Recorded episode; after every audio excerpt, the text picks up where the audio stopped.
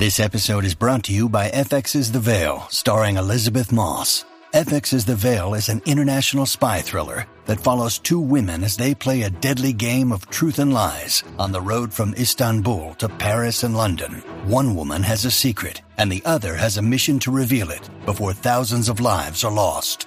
FX's The Veil, now streaming, only on Hulu.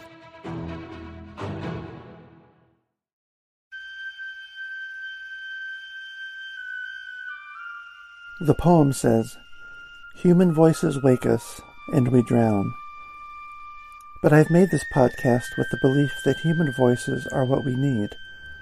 And so, whether from a year or 3,000 years ago, whether poetry or prose, whether fiction or diary or biography, here are the best things we have ever thought, written, or said.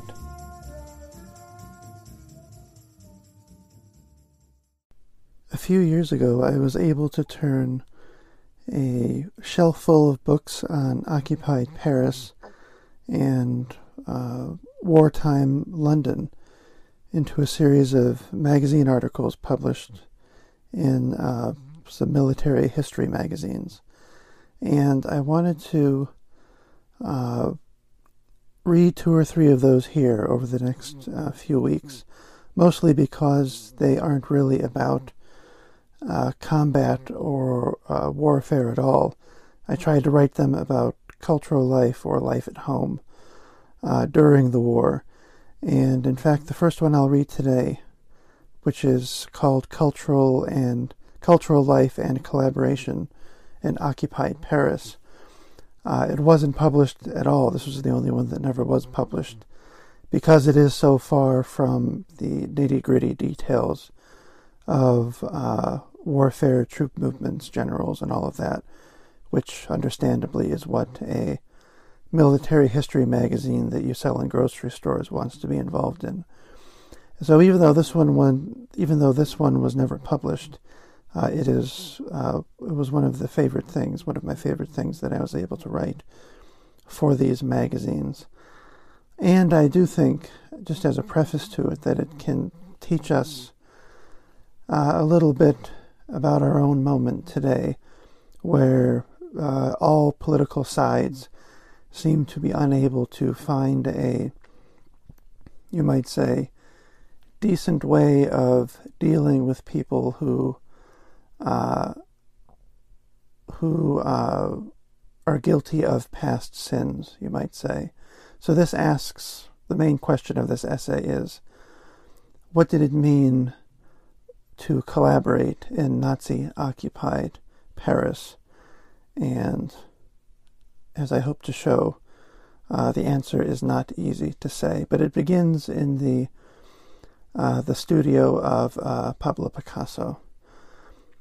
Once during the Nazi occupation of Paris, which lasted from 1940 to 1944, a German officer made his way to the attic of 7 Rue des Grands Augustins home and studio of the Spanish artist Pablo Picasso.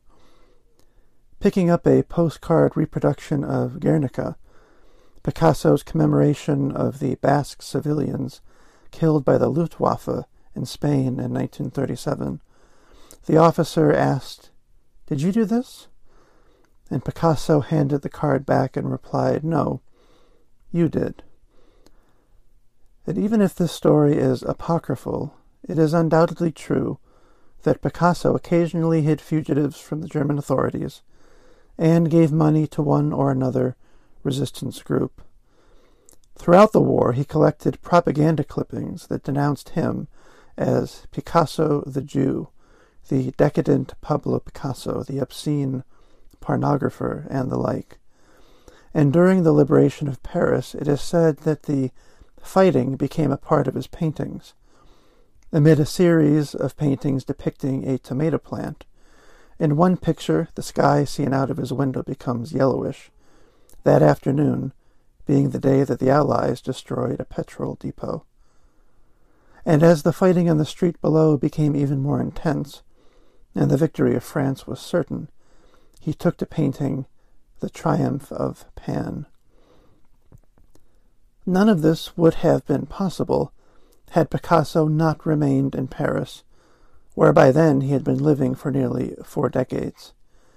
His mistress, Françoise Gilot, remarked, What would have changed if Picasso, who certainly was no good with armaments, had thrown a grenade?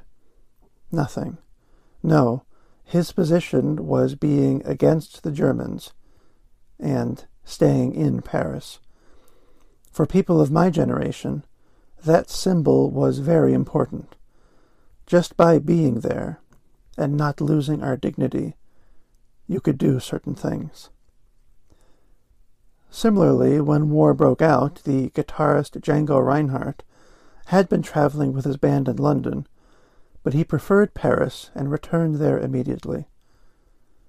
And as fellow artist Henri Matisse wrote to his son in New York, If everything of any worth flees, what will remain of France? Indeed, from June 1940 to August of 1944, millions of others also remained in Paris. And in reflecting on just how they did so, how they bought bread, rode the metro, went to the theater, or just walked down the street amid a Nazi presence, the difficulty of everyday life reveals itself. On June 5, 1940, just before the exodus from the city began ahead of the advancing German army, the Paris Opera closed amid its production of Berlioz's Damnation of Faust.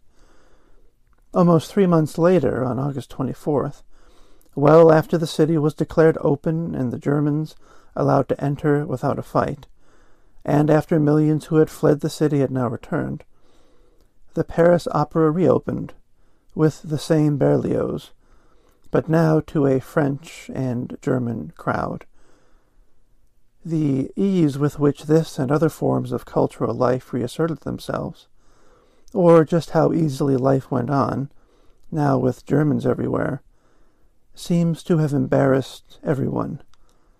A teenager during the war wrote in her diary, a French teenager, uh, it is ignoble to become accustomed to seeing the German crosses flying over the Chamber of Deputies. Nonetheless, we did become used to it. The situation was ready made for the Nazis, who, as ever, were keen exploiters of human frailty and need. And so, in Paris as elsewhere, their victims were put in a position which implicated themselves in their own subjugation.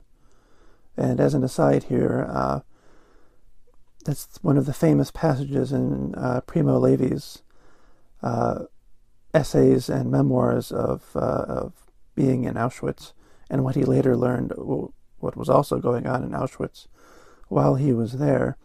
This is the same point that he makes about the Sonderkommando, the uh, the Jewish inmates of Auschwitz who helped to clean out the showers and put the bodies of other dead Jews into the ovens.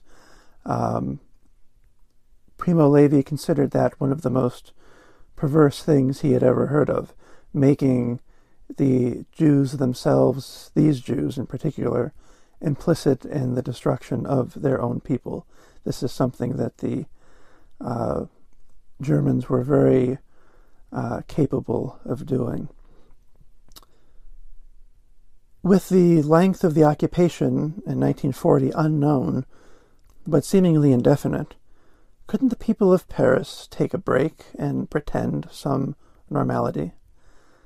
As a columnist in Le Gerbe wondered why Parisians should be condemned, because we try to forget our sorrows and their piteous burden by going to see a show, Hitler himself seems to have enjoyed their difficulties remarking to his architect Albert Speer, Does the spiritual health of the French people matter to you?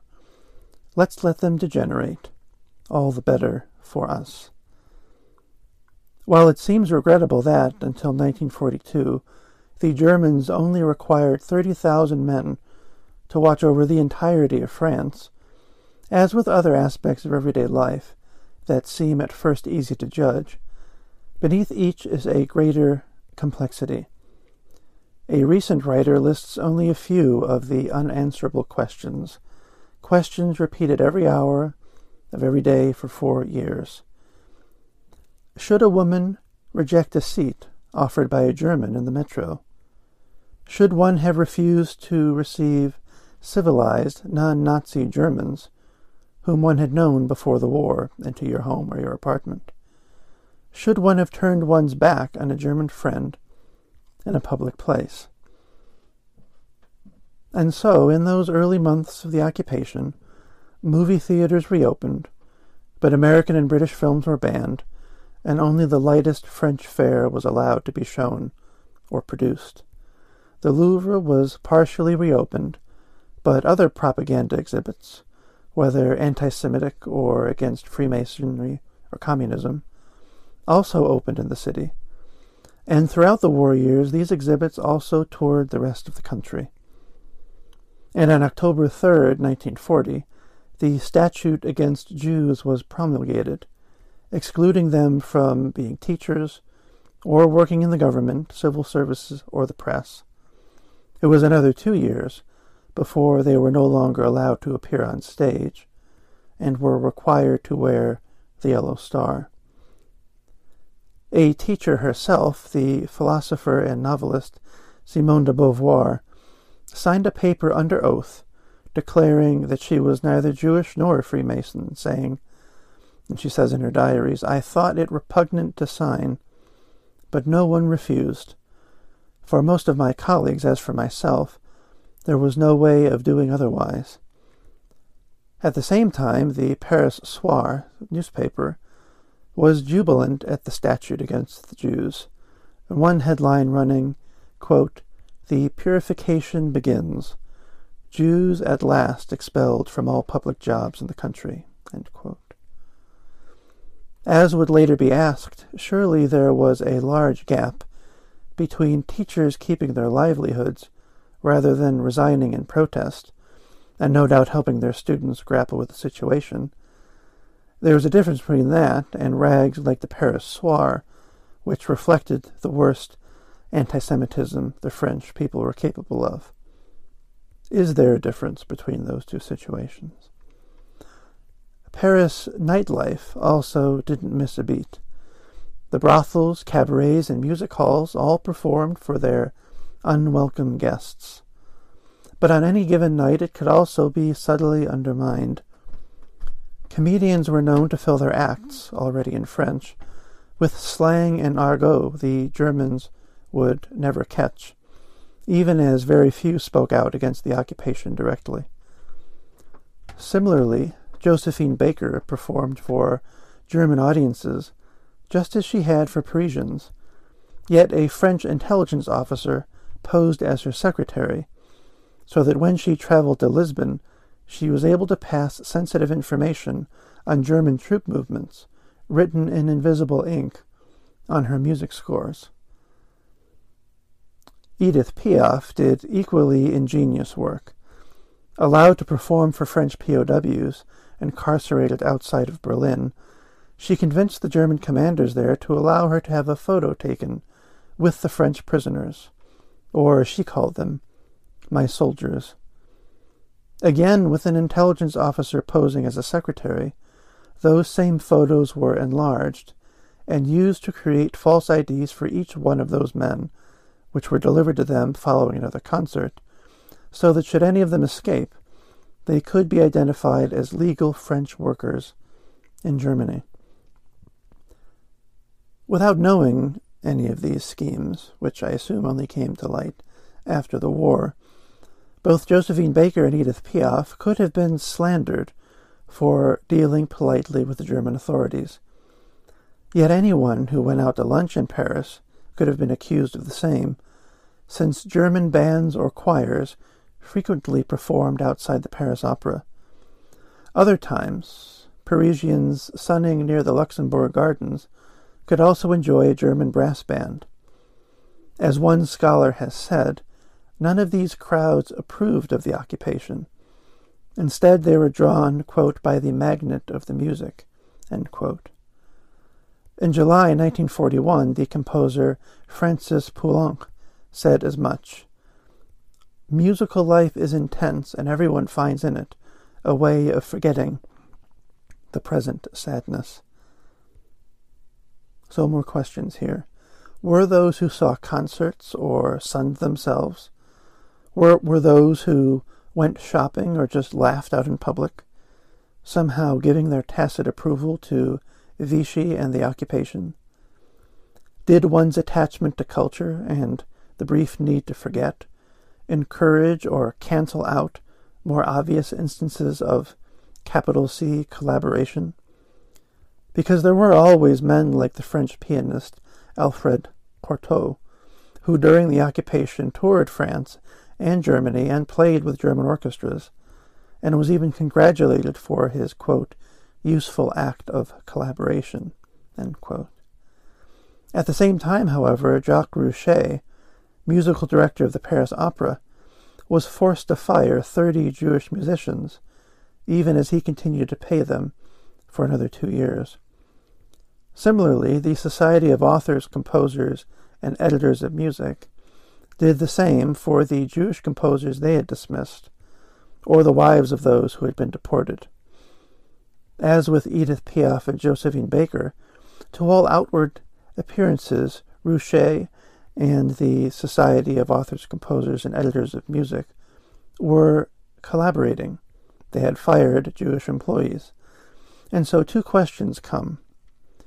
How could everyday civilians, without their influence or prominence of these entertainers or organizations, pretend to do otherwise? Or was Paris a veritable two or three or four layer cake of such subterfuge? with most people knowing who was quote really collaborating and who was only do and who was only doing so to achieve other ends. In a country which prided itself on its writers and thinkers, in many ways France's authors and publishers had it worse than other mediums, and as expected, the most eloquent voice on the topic was unknown during the war years. This is someone I've quoted many times.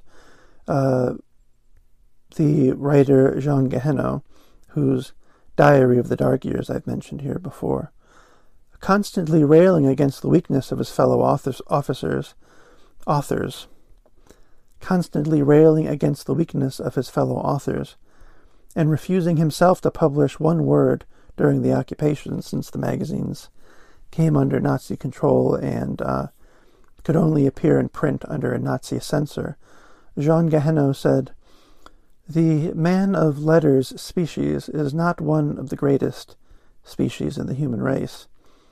The man of letters is unable to live out of public view for any length of time. He would sell his soul to see his name appear. A few months of silence, disappearance, have pushed him to the limit. He can't stand it any more. All he quibbles about now is the size or font of the characters that will print his name or his place in the table of contents. Of course, he's chock full of edifying reasons. French literature must go on, he says. He thinks he is French literature and French thought, and that they would die without him. Yet, elsewhere, Jean Guéhenno admits that he was, quote, lucky enough not to be obliged to write for a living. And so, if you weren't absolutely obliged to appear because of the need to earn a living, the least you could do was hide. And Guéhenno was able to hide and not be dependent upon publishing uh, to get by. But what indeed about those writers who had no other source of income? Like those Parisian women who slept with Germans in return for rations, or other favors for their children and families, the difficult question remains what were they supposed to do?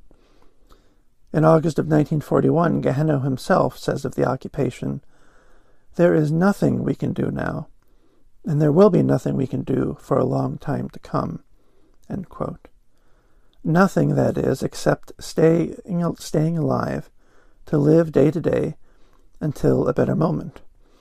And how exactly should one do that? Guéhenno is especially harsh on new writers, who he sees as opportunists, rushing in to fill a void left by those with, quote, standards. Yet, what could the then unknown Albert Camus do when his Myth of Sisyphus was published in 1944, but remove the positive mention of a Jewish writer, Franz Kafka, at the censor's command? And if his acquiescence was unfortunate, did the prominence which the book gave him, alongside his work in Paris in the Paris theater during the occupation, his editing of the underground newspaper Combat, and his post-war role as the voice for morality and conscience, does all this justify this form of, quote, collaboration? The journalist and novelist Colette, who wrote her most famous work, Gigi, during the war years, also contributed to collaborationist and even pro German newspapers, all while hiding her Jewish husband in their Palais Royal apartment. Was this simply necessary? What Jean Guéhenno would not allow his fellow writers nevertheless became a gold mine when he observes the small gestures of everyday Parisians, and this is what he says. Faces in the metro were morose, but could we know what was what that seamstress was carrying in her handbag between her lipstick and her compact? That ordinary looking package a young student had set down on the floor next to her was a radio transmitter, lists of airdrops, mail from London, or weapons. Elsewhere, Guéhenno observes with pride the blind man outside the metro playing the Marseillaise on his accordion and Guéhenno remarks that everyone who passes, quote, thinks he is being revenged by this blind man, since the Germans, because of the blind man's infirmity, refuse to make him stop.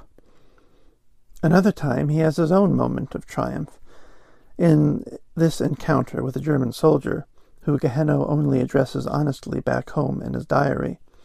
And this is a fun thing. Uh, you have these 20 year old German soldiers who've never been to Paris before, and they wander around asking uh, Parisians directions to famous places.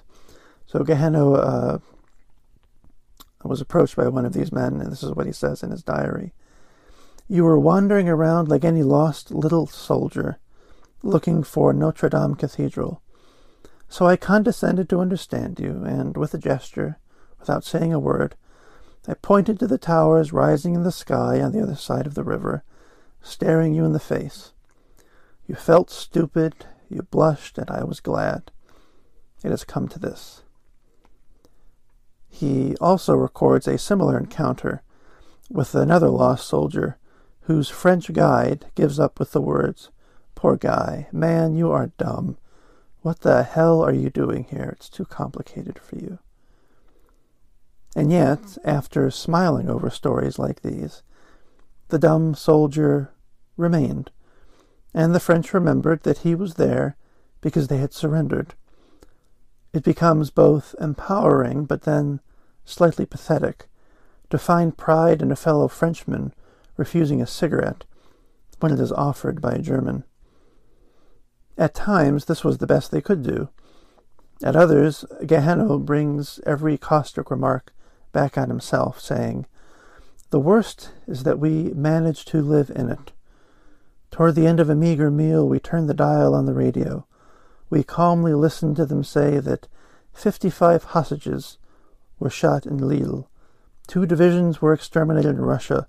Malta has just undergone its 2000th bombing, etc. Then we savor that drop of wine we had been saving for the end of the dinner. We keep it in our mouths for a long time, dreaming of wine cellars and barrels.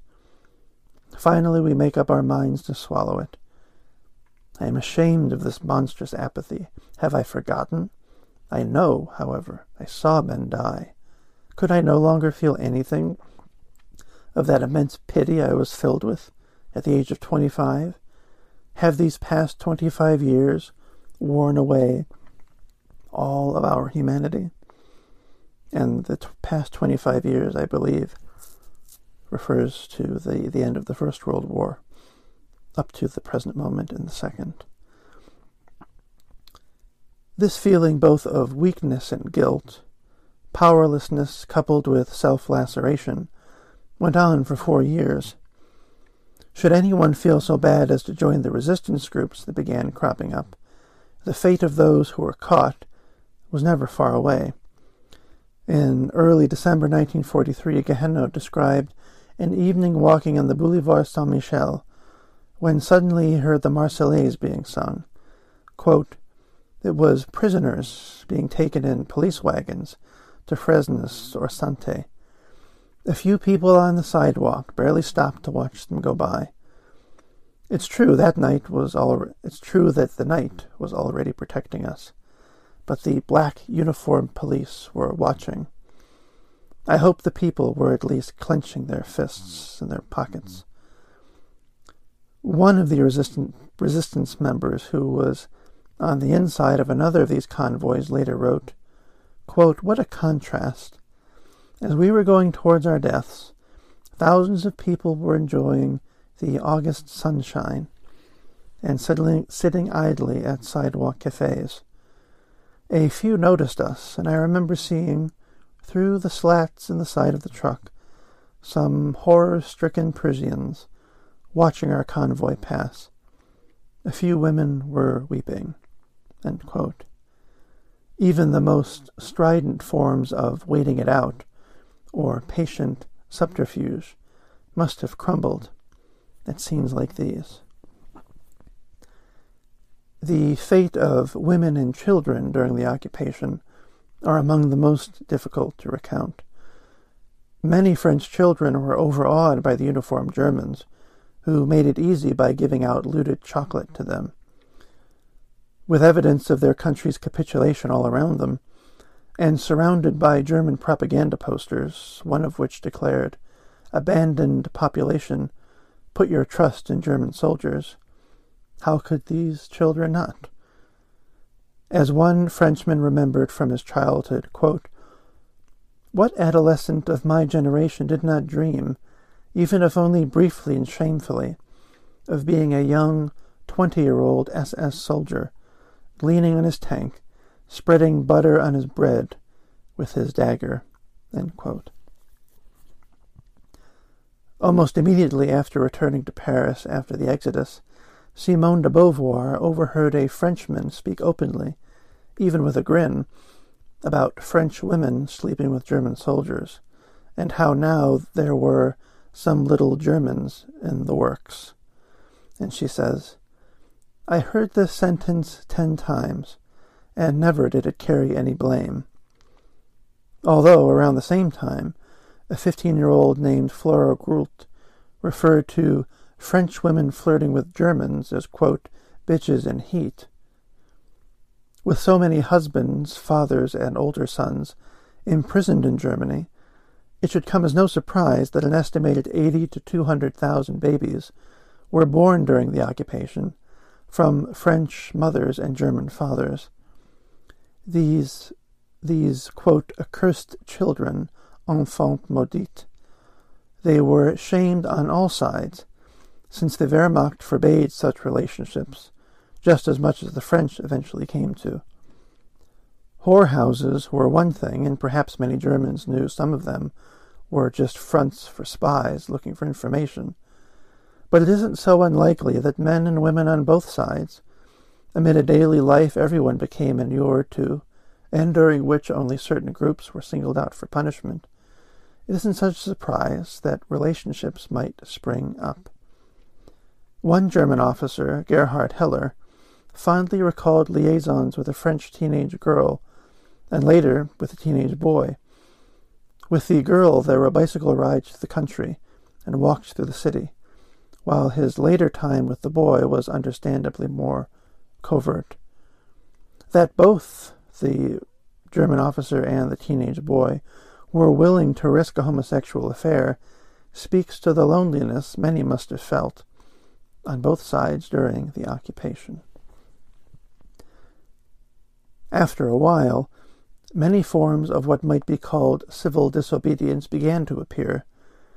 The metro and the sewers, and no doubt Paris's famous catacombs, became places to hide and retreat, or have a bit of fun away from the German authorities, who seemed to have mapped out everything above ground, but never got their bearings beneath it. The French also came to the defense of their Jewish neighbors, when the latter were forced to wear the yellow star. The young made their own stars with the words swing, goy, or INRI. This while, when a Nazi refused to ride in the first class metro train until a Jewish woman vacated it, he was left alone in the car when everyone else followed her out as well. And there must have been thousands of such small gestures. But by the end of the occupation, it wasn't enough to assuage the guilt Paris seemed to feel as a whole for what had gone on. A month before Paris was liberated, a German soldier, Walter Dresner, wrote, Paris is increasingly becoming a trap for the Germans. But for months after, and perhaps even now, it remained a trap for the French as well. The so called unofficial purge saw some 10,000 Frenchmen die as old scores were settled in the general melee, as political enemies were murdered and thrown in the Seine, and while women who had slept with Germans were publicly humiliated, tarred with swastikas, and their heads shaved, and led down the street to meet further abuse. This is all after the liberation, or in the melee as the liberation is happening. No such punishment seems to have been meted out to men who slept with German women stationed in Paris. No surprise there. Perhaps some 20,000 women were punished in this way, although one's fate as a woman also depended, as ever, upon her means. The American socialite Florence Gould, whose aging French husband spent the war years in the South, held a famous weekly salon at her apartment that was frequented by dozens of people, French and German. During the war years, she had a handful of lovers, some German, but after the war, she also had the money and the influence to evade punishment. The French actress Arletty, who was unapologetic, unapologetic if not proud, of having had a German lover, defended herself with the memorable statement, My heart is French, but my ass is international and while she was briefly imprisoned after the war, she quickly resumed her acting career, and following her death in 1992, she was condemned less for having a German lover than, quote, dining, dining at the Ritz while the rest of France was going hungry. If only other everyday French women had been treated the same. The more official purge ended with the trials and punishments, and sometimes executions, of more notable public French figures, beginning with Vichy officials, but eventually sweeping writers and cultural figures into the mix. Of the entire affair, Jean, Galtier Boissière said, The Nazis have left us an imprint of authoritarianism and persecution. Rather than going too far, the authorities rather seem to have realized that such investigations would be endless, and they discovered what most French citizens had known for years. Barring insight into another soul or conscience, or just of their every move since June of 1940, there were no calculations which could definitively categorize one form of collaboration as understandable and another as criminal. And even if there were, punishing all of those determined, punishing all of those who deserved it, would only hinder the country's attempt to emerge from the war in some form of some healing. As Galtier Boissière put it, quote, one forgets that some of the collaborationist writers had only their pen with which to feed their family, and wrote only anodyne pieces. But does one reproach the workers of, at the Renault factory for making tanks for the Wehrmacht. Wasn't a tank more useful to the Fritz than an item in a newspaper? Indeed, for French industrial life to begin its post war existence, factory managers and workers who had been employed by the Germans could not be punished. And in the same way, many police officials, magistrates, and civil servants, who had all served either Germany or Vichy, were all needed on the streets and in the courtrooms and in the offices if life were to return to, quote, normal. This is one of my favorite stories here.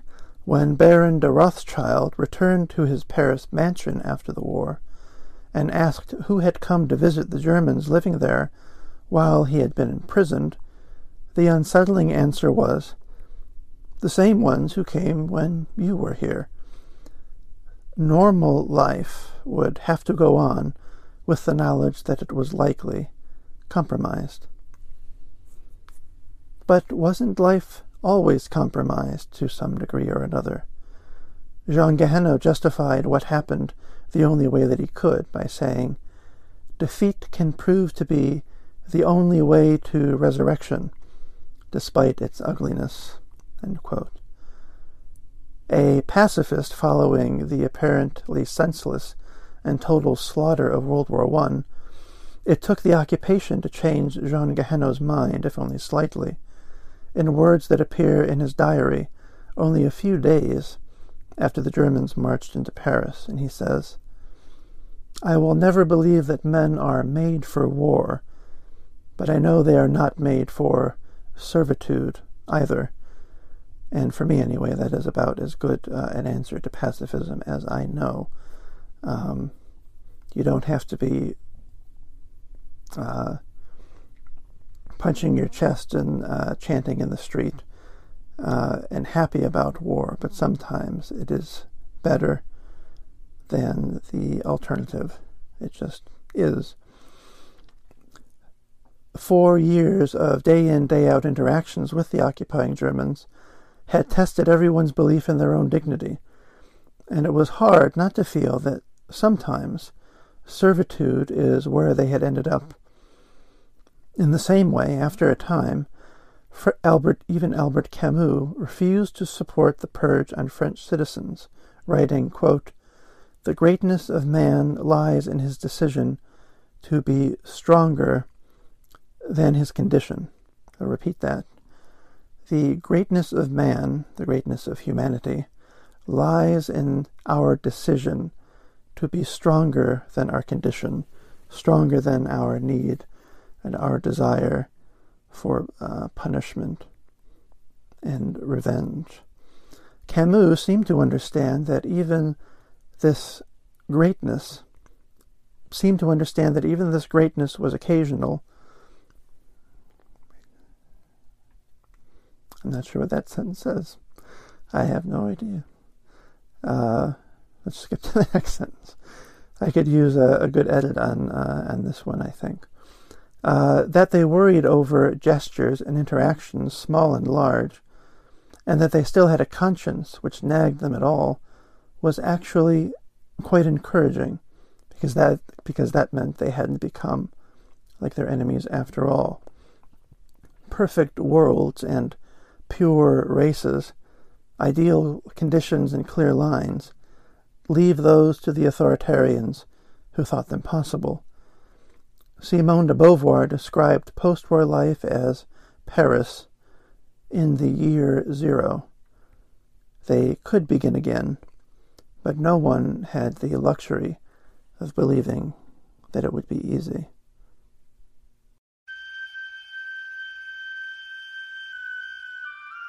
Any comments or suggestions for readings I should make in future episodes can be emailed to Human Voices Wake Us, the number one, at gmail.com. Links to each work used in this episode can be found in the episode description. If you enjoy Human Voices Wake Us, you can subscribe wherever you find your podcasts. The music here is Duke Ellington's Arabesque Cookie.